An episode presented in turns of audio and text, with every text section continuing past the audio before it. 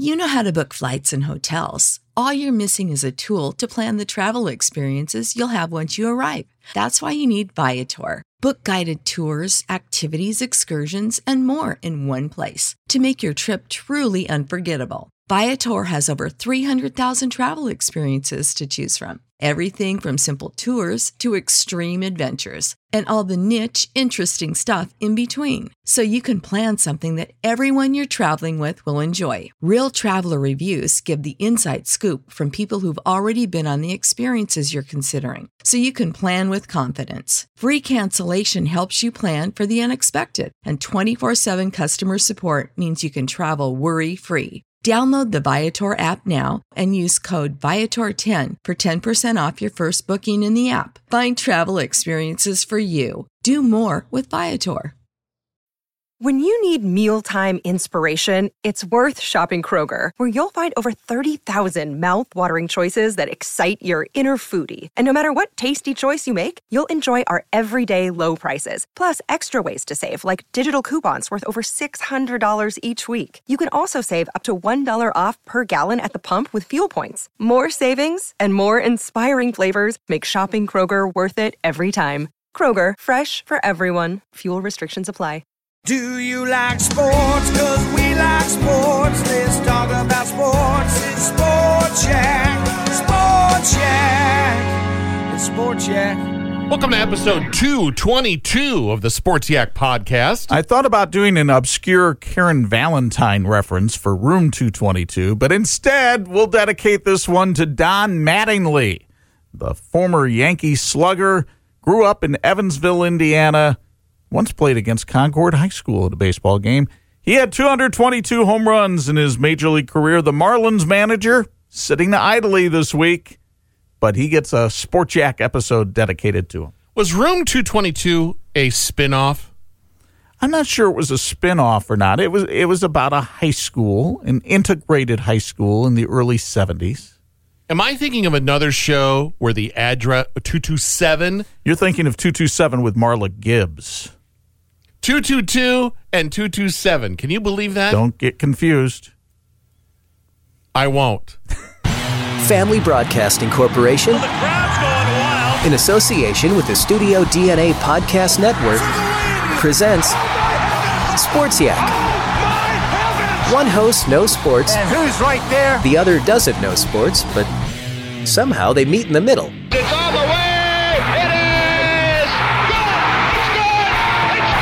Here's your hosts, Corey Mann Get your big butt out of here. and Indiana Sports Broadcast Hall of Famer This one will be relived Chuck Freeby. forever.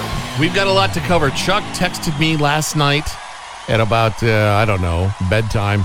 We got to do a sports yak. That's what I heard in my head when I read it. Well, Wednesday was one of the wilder days uh, that I've been part of of the last four or five months. Probably the wildest day from a sports news standpoint since the days when sports shut down the, that Thursday and Friday. Why? well, because there was so much popping, and by the end of the day, it didn't seem as much because there was a story. I'll tell you about a high school story later on that flared up and then flared back down. Okay. But let's start with Notre Dame football because I think that's the most widespread story here, the one that most of our listeners will care about. And that's the fact that for the first time in its 133 year history, Notre Dame football is going to be part of a conference this year. It's official. Now we've we've known this was going to be the case for a while. But the ACC made it official yesterday that Notre Dame will be part of the ACC for the 2020 season. And it will be eligible to compete for the conference title. It will be included in all the bowl selections. So if the Irish have a great season, they make the college football playoff fine. If they don't, they would still be eligible to go to the Orange Bowl as the ACC selection. Are we going to see some different teams that we haven't seen before? Well, you're going to see some teams that were not originally on the Irish schedule. Okay. So there are going to be 10 conference games that each team will play. And then they will get to play one non conference game. The question right now for Notre Dame on that non conference game is who will it be and where will it be played? Because the ACC put in a stipulation you can only play your non conference games in states that have ACC schools.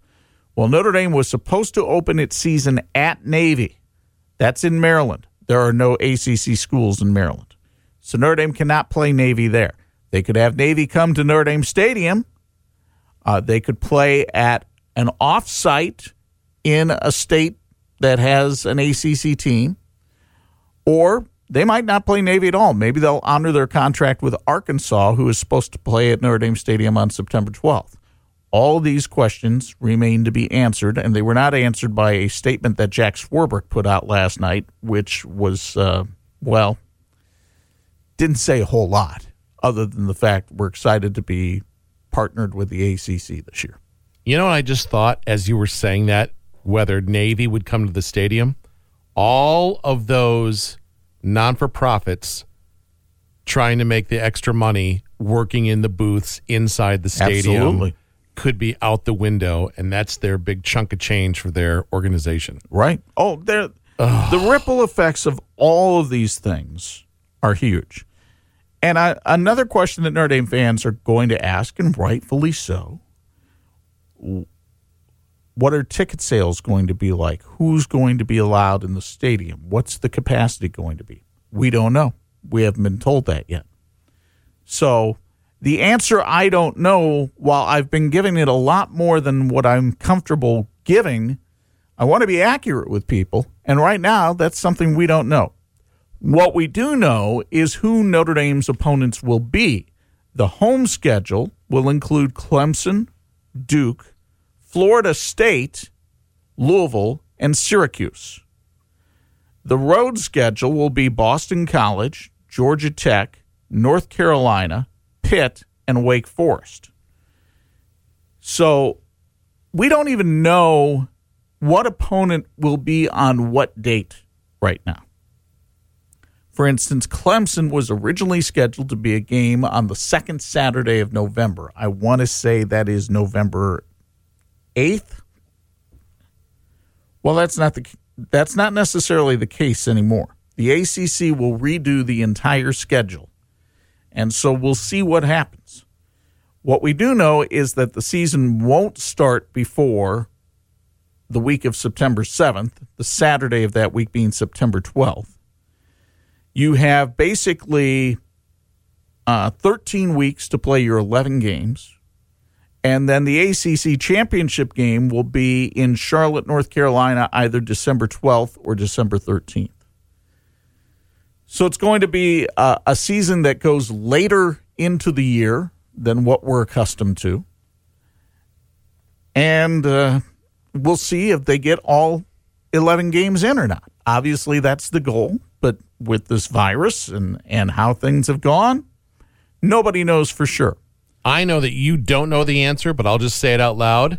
Let's say I'm a ticket holder of Notre Dame and Western. That's no more. Doesn't appear to be. I wonder if I'll get a phone call. I would hope.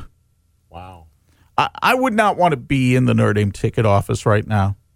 That's that's got to be a very difficult place to be right now. Because I'm not sure they have any answers. All of this just unfolded within the last 24 hours. Wow. So now, if I'm a Notre Dame fan, though, and I look at that schedule, obviously Clemson is a game that would concern me. Don't underestimate Louisville coming here to the stadium. As far as the road games are concerned, I think the toughest road game on there is probably North Carolina. Mack Brown is the new coach of the Tar Heels, was there last year, seems to be building something. They've got a very potent offense. I think that's the road game that would scare me most for the Irish, and that was not originally on the schedule. On the other hand, you take Wisconsin and USC off the schedule.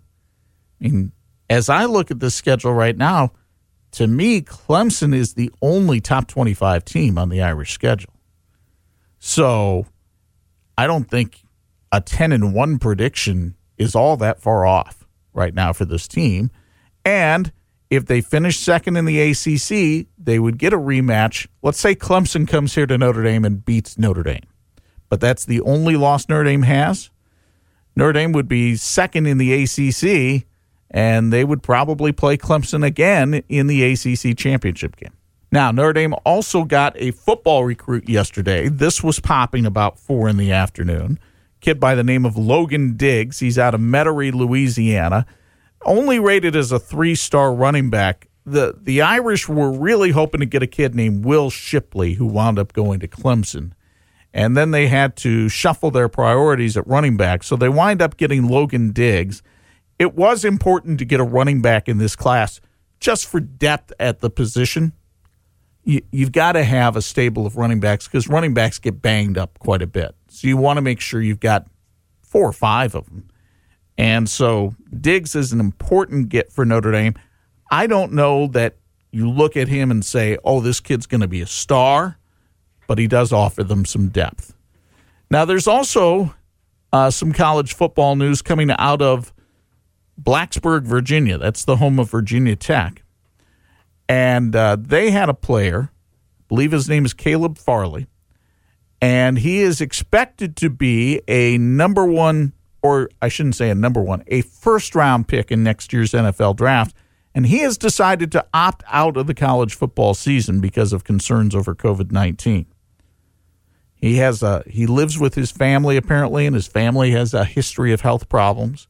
So he is reticent to expose himself to anything. And so he's going to take his classes online and he will train for the NFL draft.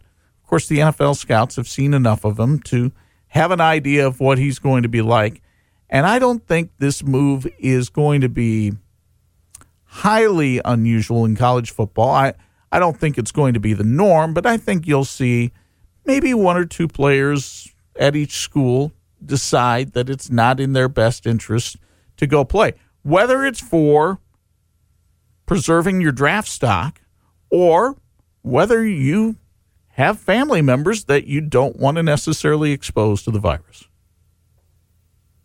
So that was the college football news. Here's the high school scene. The IHSAA tweets out yesterday afternoon it's a go for fall sports. So everything starts on time that means the first girls' golf matches are Monday. That means high school football begins August 21st. What they don't say is the unwritten caveat that, well, any local school or county health department can put the kibosh on things. And within an hour of the IHSAA making its tweet, in Marion County, there was a story that came out that the health department was shutting down soccer, volleyball, and football until October 1st. Well, this, of course, sent ripple effects throughout the state because Marion County is where Indianapolis is. It is the county that has the most schools in the IHSAA. And there are teams up here that play events against teams down there. For instance, St. Joe opens its season this year at Heritage Christian. That's in Marion County. Penn in week three plays Indianapolis Cathedral. That's in Marion County. So that news was going to have a ripple effect even up here.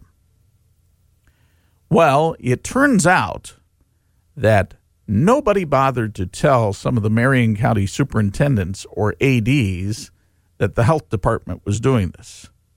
Ouch. And some of them turned around and said, What are you doing? So the health department appears to have backed down in its status right now. And they said they're monitoring the situation. Now, doesn't mean that if things flare up in Indianapolis, if things get worse, and folks, Marion County has had twice as many COVID cases as any other county in the state. Granted, it's a huge county. It's got the biggest city in it. So, from population standpoint, stands to reason. But it also tended to put some of the officials up here on edge. And I talked to a, I talked to some administrators in both St. Joe and Elkhart counties yesterday, and they're progressing forward with the plan, but they're doing it with a wary eye to their county health departments because both of them feel like their county health departments may try to step in and intervene. Mishawaka schools yesterday announced that they're going to e learning until September 18th, but they're going to continue to have athletic activities. It is a balancing act. And I've heard many people say, how can you not have in person instruction but still have sports?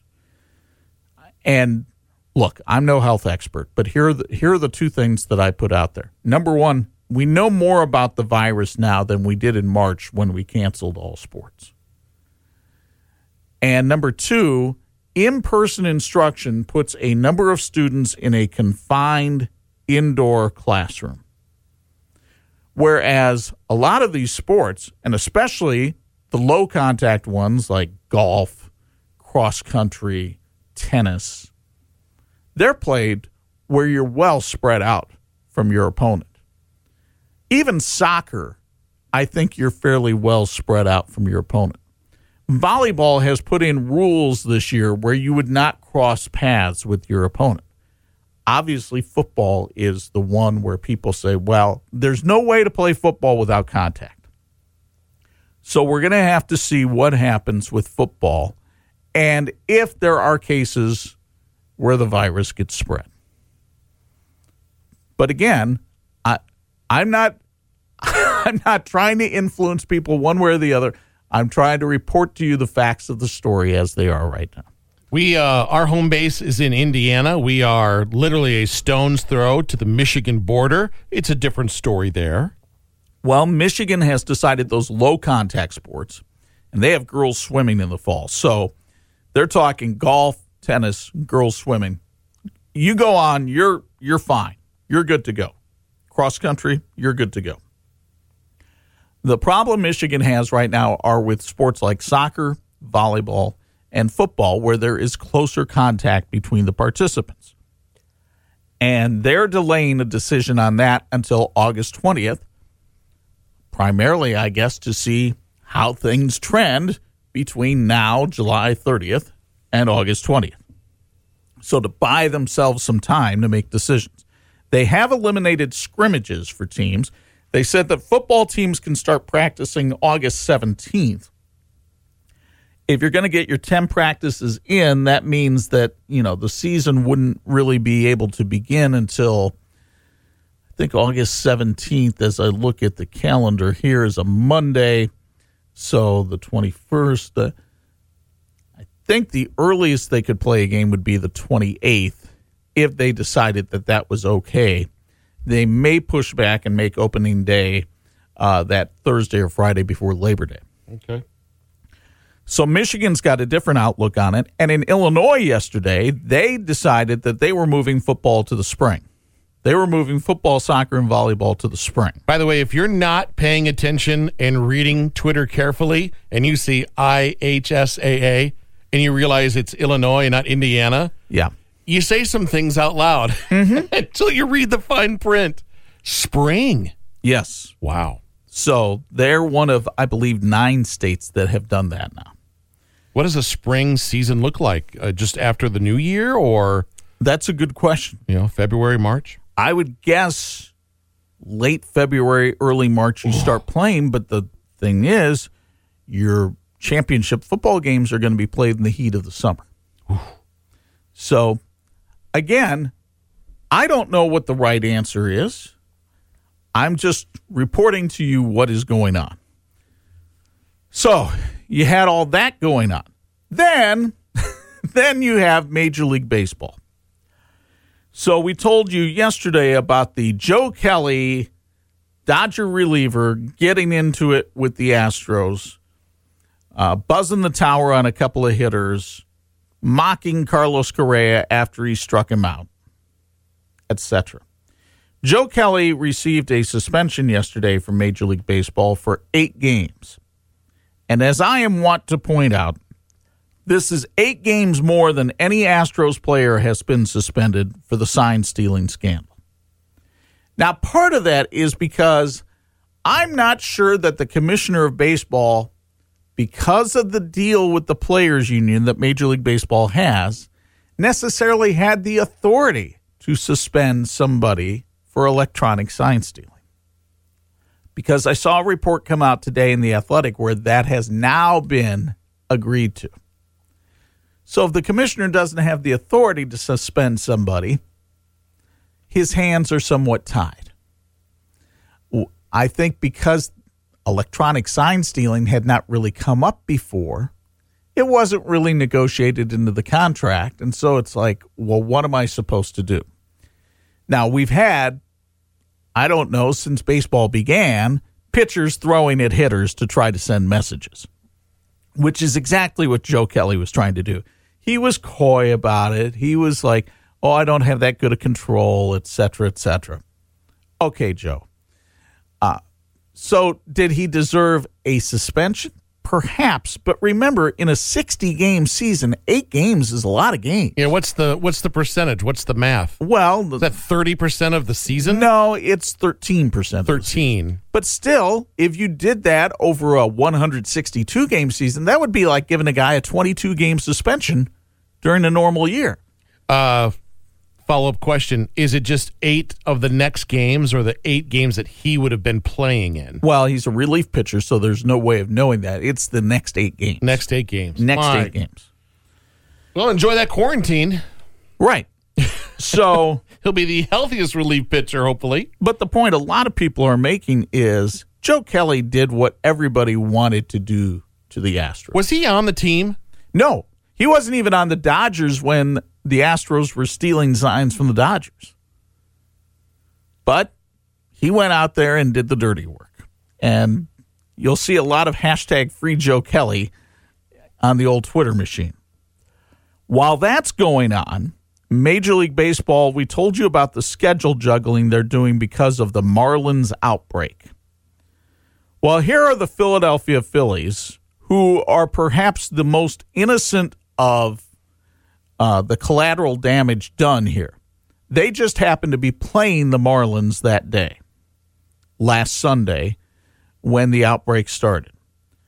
The Phillies have had to sit idle for the last. They'll, they will sit idle until Friday, when Toronto comes to Citizens Bank Ballpark in Philadelphia. Remember, Toronto doesn't get to play at home this year because the Canadian government said they didn't want them tracking American COVID cases back into Canada.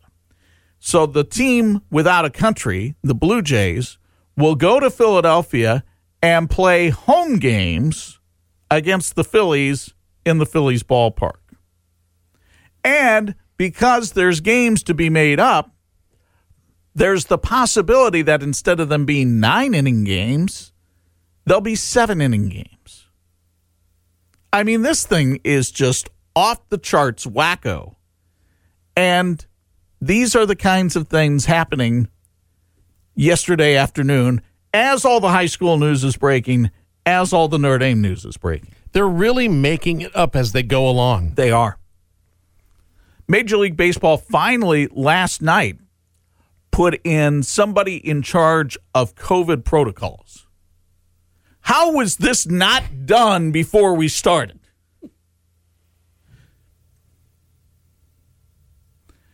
And, by the way, there was baseball on the field last night. The Cubs bullpen continues to be a dumpster fire.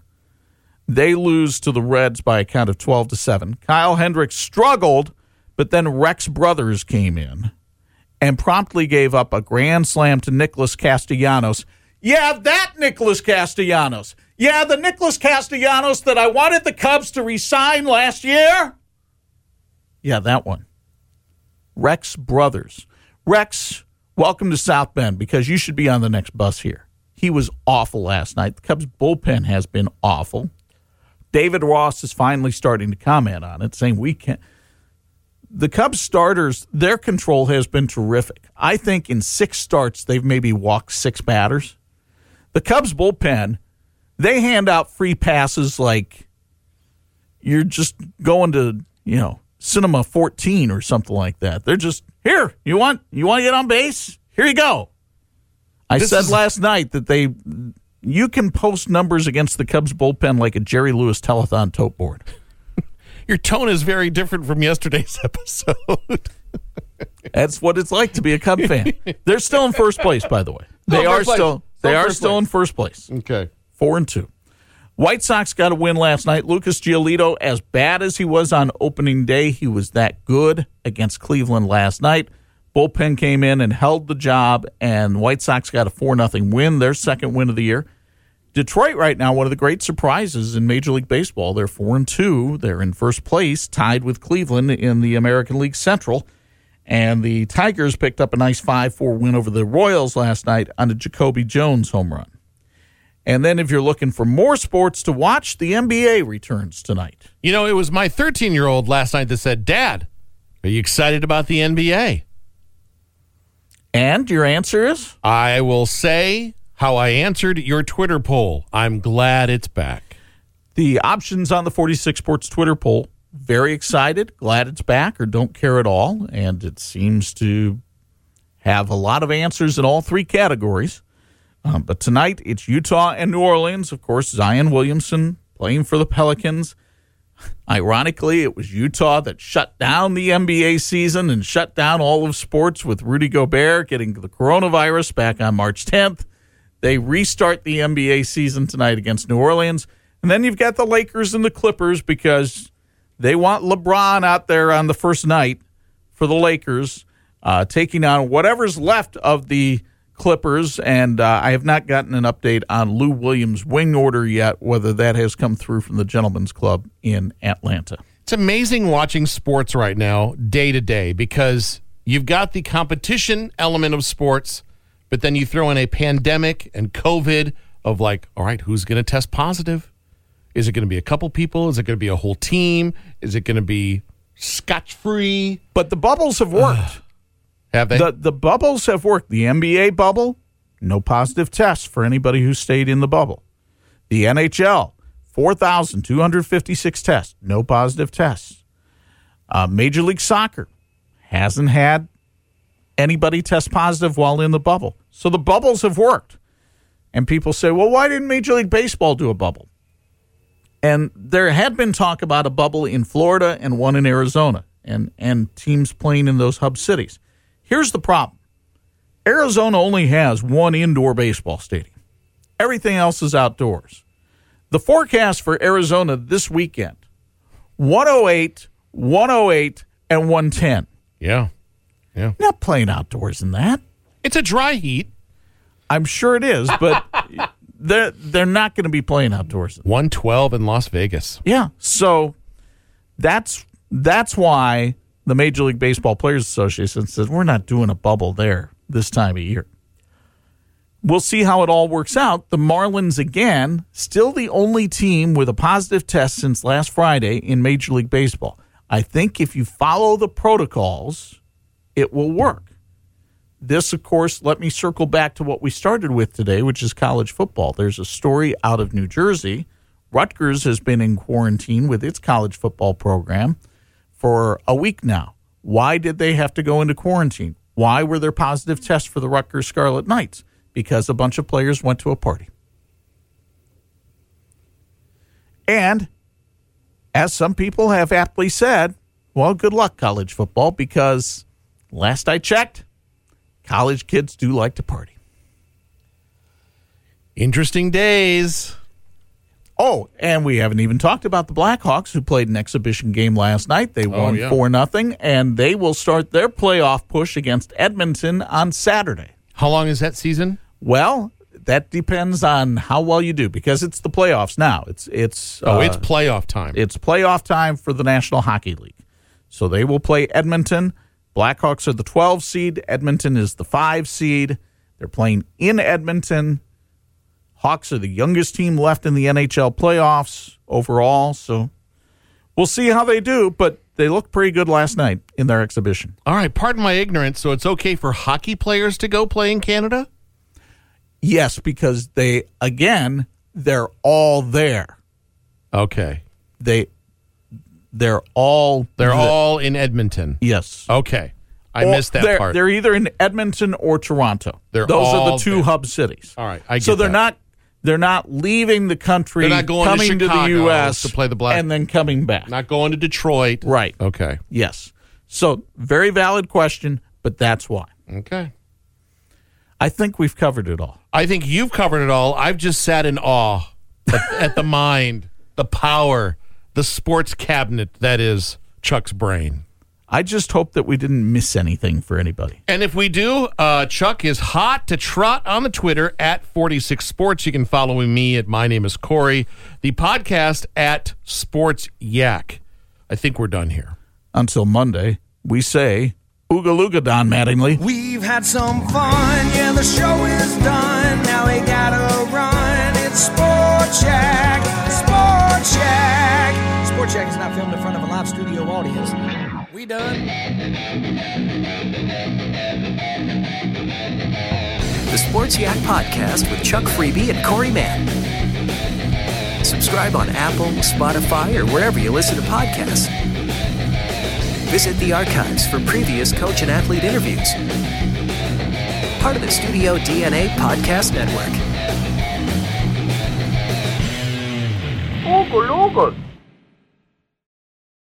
When you need mealtime inspiration, it's worth shopping Kroger, where you'll find over 30,000 mouth-watering choices that excite your inner foodie. And no matter what tasty choice you make, you'll enjoy our everyday low prices, plus extra ways to save, like digital coupons worth over $600 each week. You can also save up to $1 off per gallon at the pump with fuel points. More savings and more inspiring flavors make shopping Kroger worth it every time.